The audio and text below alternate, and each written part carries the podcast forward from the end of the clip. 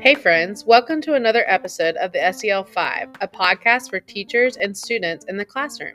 We're your hosts, Chelsea Lemming and Rebecca Moore, and we are so grateful to have this time together. This week, we are talking about character. What is character? Character is who you are as a person, what you are known for, what type of person you are, and your behaviors. So when we speak about someone's character, we are defining who that person is as a person? Yes, exactly. Okay, so for example, have you ever seen someone do something good repeatedly, such as helping others in the classroom or at home, getting their work done at ho- on time, or somebody who is just always kind to others? Someone like that might be looked at with good or outstanding character. And we are often defined by our behaviors, whether we want to be or not.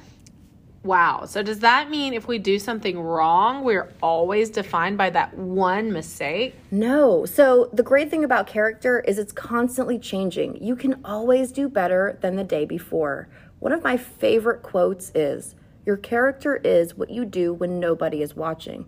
And I love this quote because it speaks about how we act when we are alone versus when we are with others. Just because no one is telling you what to do, nobody is watching you, doesn't mean that you suddenly change who you are. You should always strive to be the best person you can be for yourself and for others. So I'm really grateful that you said that character is always changing, because I know I can think of several times I've made mistakes as a child and even as an adult. I can remember when I was a little girl several times. One time I cut my hair and tried to lie to my mom about it, even though my hair was like sticking straight up. It's very obvious that I cut it. Another time she was practicing spelling words with me and I tried to cheat and she caught me. So both of those times, um, you know, I thought I could get away with it, but I didn't and I got in big trouble. But I'm actually glad I got in trouble when I was a kid for not being honest, because it taught me that good character is more important than anything else. So one hundred on a test, it's not worth sacrificing your character. Stealing a piece of candy is not worth sacrificing your character, even if you got away with it. Let's say you did either one of those things and you got away with it. Even if no one finds out, you know, and it also is impacting your character. Because remember, character is who you are when no one is looking. Each good or bad decision is forming what your character is. And even if you get away with one or two bad decisions, eventually people will start finding out, and they may think that you are dishonest or not nice. That's so true. So remember, though, if you make a mistake, own it and learn from it. Even someone who has been very mean and had very bad character can make a change. I think of the Grinch. So it also makes me think of Jory John's book, The Bad Seed. The seed was known for his bad character, but then one day he decided he wanted to change, and he did. He wasn't a bad seed anymore, and the way he changed was just by starting to make small, right decisions each day, like being kind or being honest or listening and following directions. In the book, The Bad Seed, he says he knows he will still mess up, but all he can do is just keep trying and keep thinking, maybe I'm not such a bad seed after all. That's a great example, The Bad Seed and also The Grinch. You know, they definitely both had bad character and they made a change and they wanted to have good character, so they did.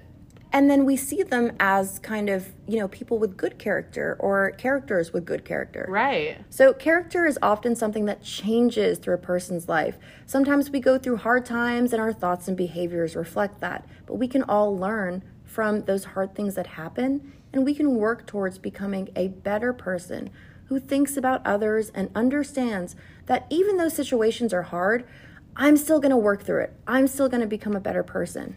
So in the end, I think you can kind of think of character like a math problem. So are you making more good decisions than bad? Are you multiplying kindness or dividing with poor choices? At the end of the day, have you made more bad decisions and done more harm, putting you more in the negative, or made more good decisions or apologized and owned bad ones and done more good? Your character is the sum of your daily decisions. Are you coming out in the positive or in the negative? Did you know you can improve? You can change your character. And one way you can do that is to look for positive influences around you. So teachers, parents, caretakers, maybe you see someone who you think has good character, someone around you that you admire. They can help you understand what character is and how to build it. And remember, guys, good character takes time, patience, and hard work. It doesn't happen overnight. We are both still working on building our character as adults. Absolutely. Right? So teachers, see the show notes for great classroom read-alouds and activities, and we look forward to meeting with you again next week for another great podcast.